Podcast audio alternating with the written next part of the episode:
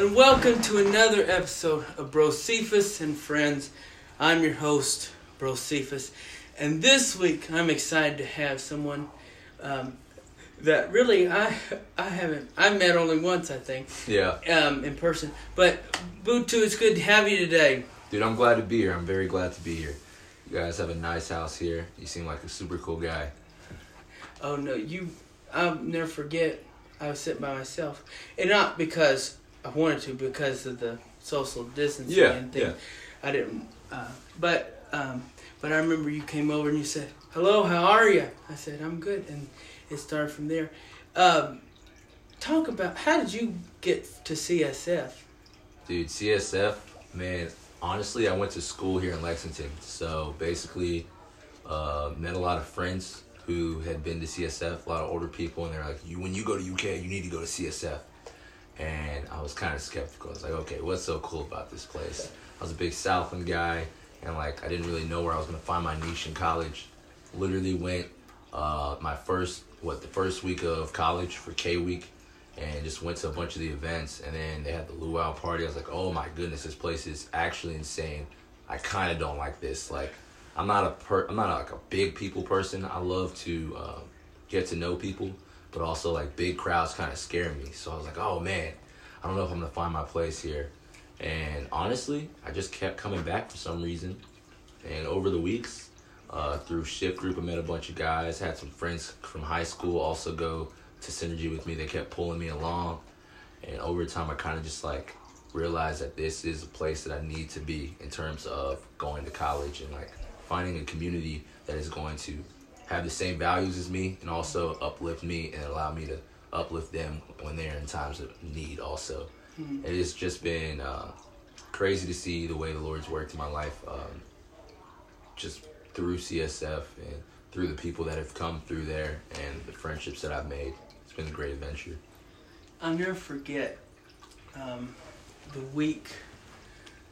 I think it was the week back. It was it was the week back, and I thought we were scheduled in the new building, and I thought, how is this gonna work? I thought, you know, it's not it's not CSF building. I don't Mhm. know how this is gonna. But I remember going in there, and the people raising their hands and and the worship. I thought, you know, you can't kill God. No. You can't kill the worship. Can't kill the worship. And I thought, Lord. ooh, Lordy, this is good. We might not be able to do all the, the big stuff, but the worship Yeah, is there. yeah. Uh, was that, did you feel that too? Dude, honestly, I just remember my freshman year, uh, just worshiping with uh, so many people within one room. And like you've been to CSF, that Woodland room is is packed. It is like in a super confined place, and of course, like the COVID probably can't do that anymore. But just seeing the people of University of Kentucky on campus, these are college students, all going through different paths of life, all doing different things right now, and all really just knowing that they only have one true goal, and it, that is to pursue the Lord. You know, Yes. that in itself is a feeling like no other. I'll say that. Yeah. Yes. You know, and, and this and sermons, I love a good sermon. Yeah. But it's one thing to do that, but it's another thing when you get a room full of people who know the same songs can, and and sing them out. Mm-hmm. I can remember one time I where we did the blessing, Oh, dude, that's a and to great see song. all them people lifting their hands mm-hmm. to to the to this way. It Yeah. doesn't- doesn't do much on podcast. Yeah. But see them lifting their hands outward. I mean, there's nothing like it. Um, Dude, just thinking about that song, it's like it is a song of surrender, you know. Mhm. Like we are surrendering our lives to the Lord, our Lord Jesus Christ, you know. Being able to reflect on knowing that Jesus died on the cross for us is something that we can't really fathom. You can't really you can't really think about how someone is willing to lay down their life for somebody who's not even born yet, and for the people who are already there and the people who are the past. Like mm, that in itself is just mind blowing. mm, And when that song comes on, it's just like a sense of I don't know. It just gives you a sense of understanding of knowing that like we are all here Yes. and we are all like troubled. We are all filled with sin, right? But we still are surrendering our lives to the Lord, you know, and that's man, yeah, worshiping CSF is is truly a phenomenal experience. What is your favorite worship song? My favorite Right worship now. song Right now. right now, um, let me think. Or, You know- or today. I always say, if you can't think, what is one song today that you think of? Dude, okay, one song I can think of that uh, I wouldn't say it's a worship song. I just think it is just a phenomenal song by Maverick City Music. You know, I haven't really wor- been to like a church service where we're worshiping to Maverick City, but I know every time I get in my car and I turn on this song "To You" by Maverick City, it just came out like a week ago. It is, it is that is an experience in itself. Like it is basically a song about the prodigal son, you know, mm. and just like being able, being reminded of how the father runs after us, you know. He mm. he even stops the song to explain it for people who haven't even read the scriptures, which is also like in itself, like in a sense, somewhat beautiful, you know. Oh, Like being able to proclaim the scriptures through music is what worship is about, you know. So Yes. yeah, Yes, I, I love that because it's uh, I've heard the term pocket theology Mhm. when thinking of the hymns because um, a sermon you hear it and it's great, but then you go and through the week and you're humming and you're like, mm-hmm. and that will that to me that is something that will last through the week and will get you through. Um, I I love Maverick City. You love Um, Maverick Oh City? yes dude, they're so good. because um, because I love worship.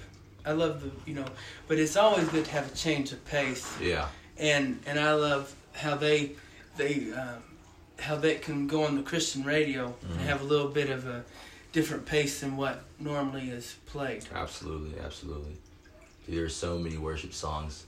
And you know what's crazy too? Like you don't even most of the time you don't even remember the name of it. But the mm-hmm. moment that it's played, you know, that that remembrance of a certain time when you heard that song, mm-hmm. a certain path of life that you were on, a certain thing that you were going through and you heard that song. And like at the end of the day, worship once again is supposed to lead us to the scriptures, you know? Yes. Like we are praising the Lord. But at the end of the day, it's not just a worship. What brings worship is thanking the Lord for everything He's done to us, done for us, right? And that, in a sense, pers- pushes you to pursue a relationship with the Lord. And the key to pursuing a relationship with the Lord is keyly found, is solely found in the scriptures, you know? And I don't know. It's I I want to emphasize the the impact and the intensity and the importance of using scripture in your life, you know. Yes. You know, I think of, you know, powerful things of Scripture, but one of the ones right now that is Father, let them be one. I think that is very powerful when Jesus, I think it was one of the last things he was praying, Mm. was Father, let, now, now that's, that probably is the Joseph Mink version. Yeah. But but I but it was Father, let them be one. You know, in the time this crazy time of the pandemic, it's so easy to for people to feel like they're alone, yeah. and and to know that you know to to get together and and and Father, let them be one. It's just it's it's a wonderful, um, I think a powerful message. Yeah, absolutely. I mean, at the end of the day, the church in itself is the bride, Mm. right? You know, we are one. And I feel like, in a sense, in terms of COVID, a lot of people feel like they're separated from the church, you know, and they feel this separation from God, right? Because they don't have their community around them. And I, I want to emphasize the importance of community also. But also, this time has allowed all of us to grow and know that our identity is not within our community, but our identity is within Christ alone, you know? Yes. and that is it's a tough journey. It's a tough journey for me, you know, coming to realize that uh, over these past six months of maybe having my identity skewed, but with the people who I surround myself with, you know, because you know they say like you are who you hang out with. Like, okay, so I hang out with a bunch of Jesus Jesus followers, so I'm a Jesus follower, but that's not how it works, you know. the way it works is I'm a Jesus follower because I solely live for Jesus and nothing else. Yes. Right. So. That is so good. That's so good. I love this quote. Um, I forget who said it, but um, but it is the, the quote goes, "A turtle on the fence post. hmm A turtle does not get there by itself. Someone has to help the turtle on the fence post."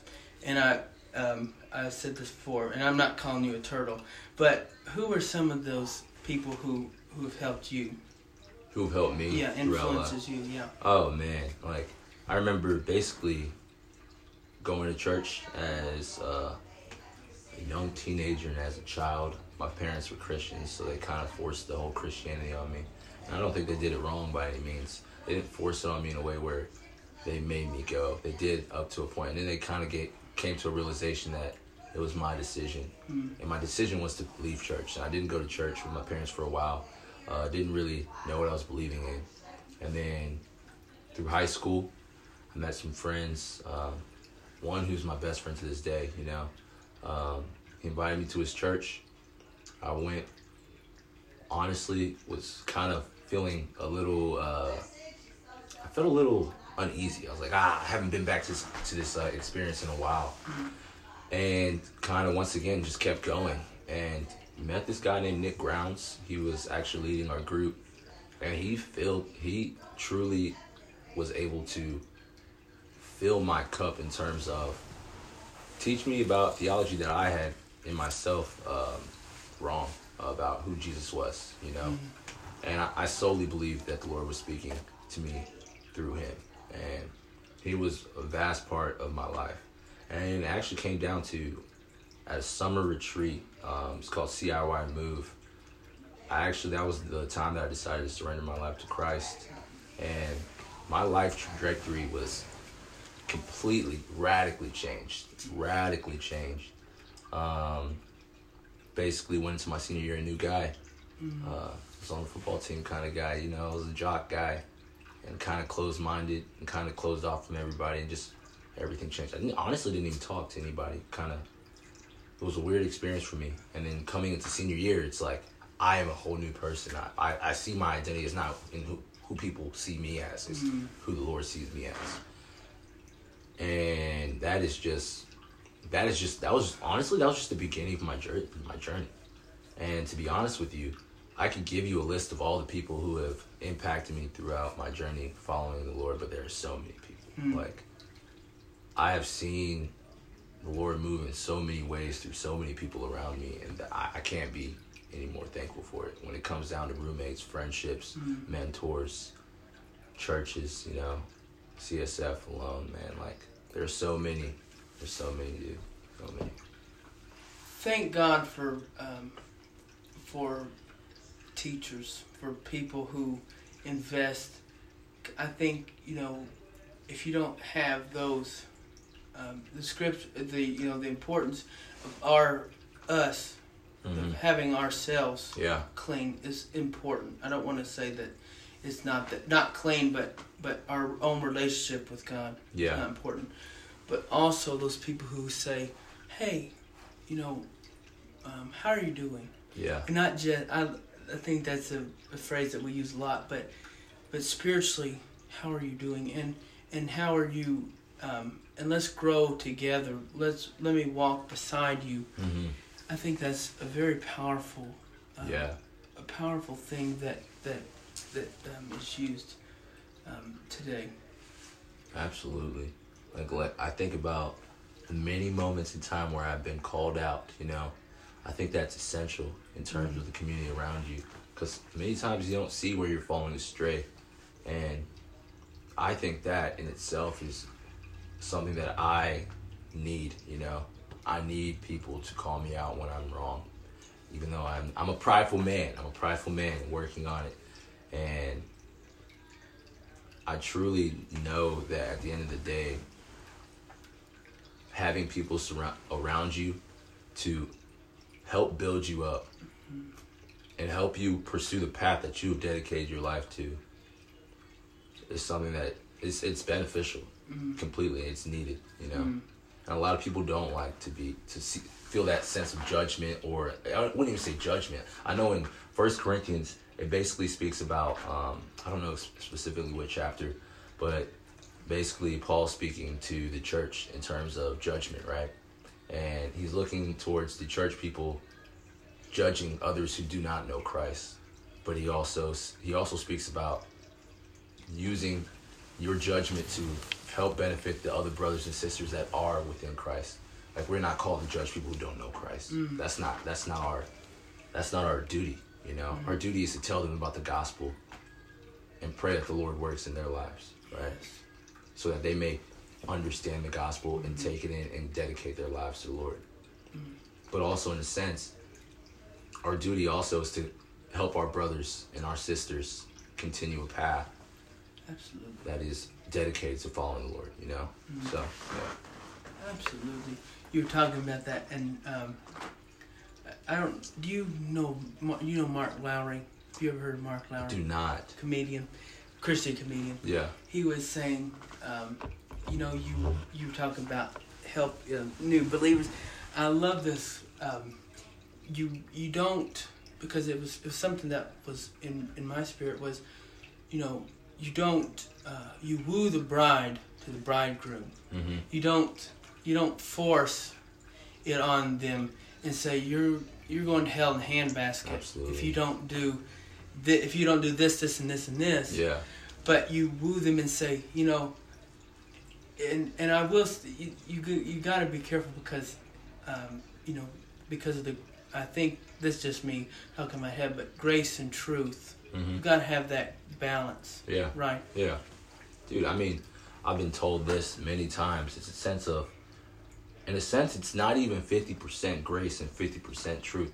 It's 100% grace mm-hmm. and 100% truth, you know? Mm-hmm. And that, at the end of the day, is what is going to determine the way you treat others, right? Mm-hmm if you're giving somebody 75% grace and giving somebody 20 and giving them the rest 25% truth you and your, you yourself are not giving them the love that they deserve you know? Yes. So yeah absolutely.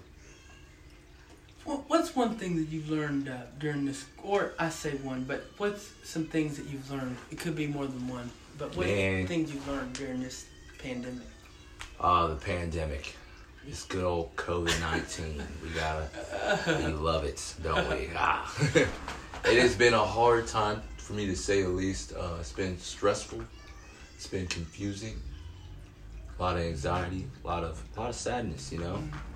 But at the end of the day, the one thing that the Lord has continued to bring into my mind is a sense of contentment.